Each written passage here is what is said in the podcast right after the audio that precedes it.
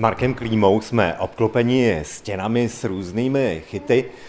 Jsme vlastně uprostřed lezeckých stěn, a to proto, aby jsme si vysvětlili, co to vlastně je bouldering. Tak bouldering je vlastně přirozená forma pohybu vzhůru. Je to lezení v té nejzákladnější a nejsurovější podobě. Je to forma sportu, disciplína sportovní lezení. Mimo bouldering je ještě lezení na obtížnost a lezení na rychlost. Dnes už všechny tři jsou olympijské disciplíny. A máme tam úspěchy. A doufáme, že v Paříži v létě letošního roku budeme mít další úspěchy.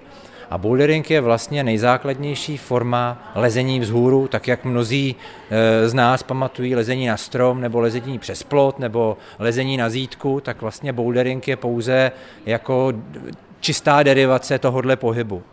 Takže vlastně ty chyty, co tady jsou na těch stěnách, a ty různé zalomení a to, tak to má vlastně připodobnit nějaké ty překážky přírodní. Které... Ano, přesně tak.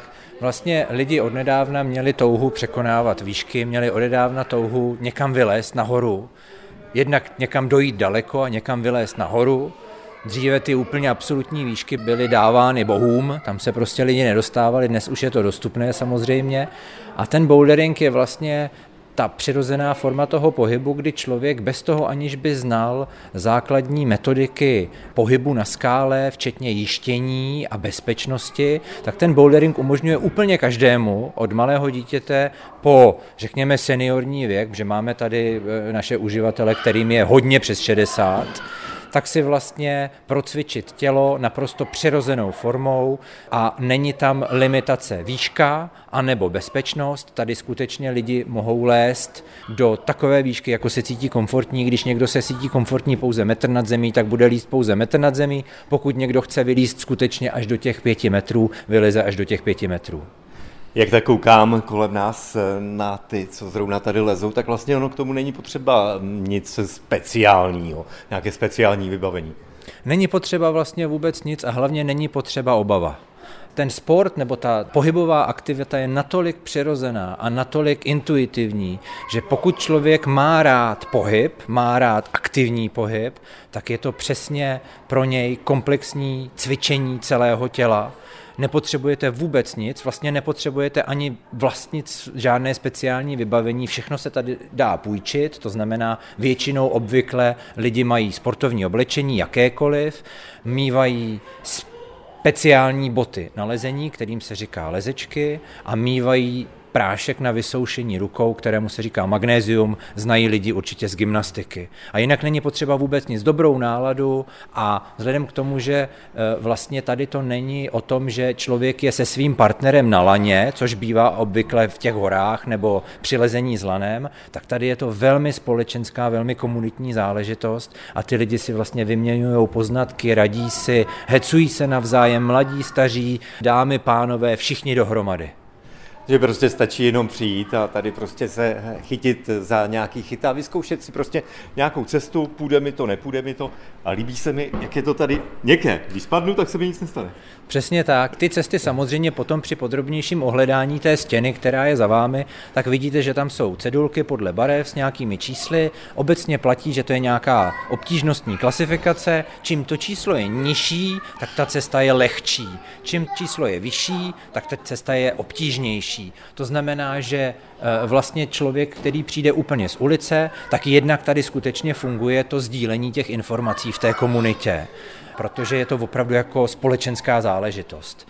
Velmi jako ta komunikace probíhá oběma směry, všemi směry, velmi jako živě.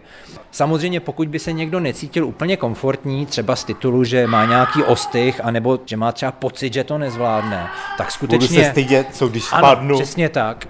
Tak vlastně my tady pořádáme takové otevřené kurzy pro veřejnost, kde není vlastně potřeba vůbec nic, ani žádné vybavení, ani to nic nestojí.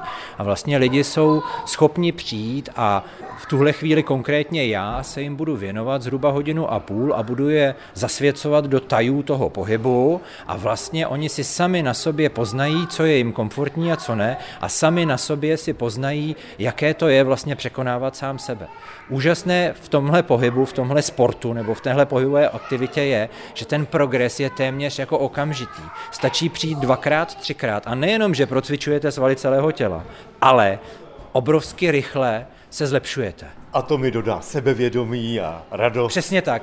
Pak je ta motivace, pak je ta chuť se srovnávat a pak je ta chuť tu činnost opakovat a opakovat, protože samozřejmě hovoříme o sportu, vyplavujou se nějaký hormony, vyplavují se nějaký hormony štěstí, člověk je prostě spokojený a to je přesně o čem ta pohybová aktivita je.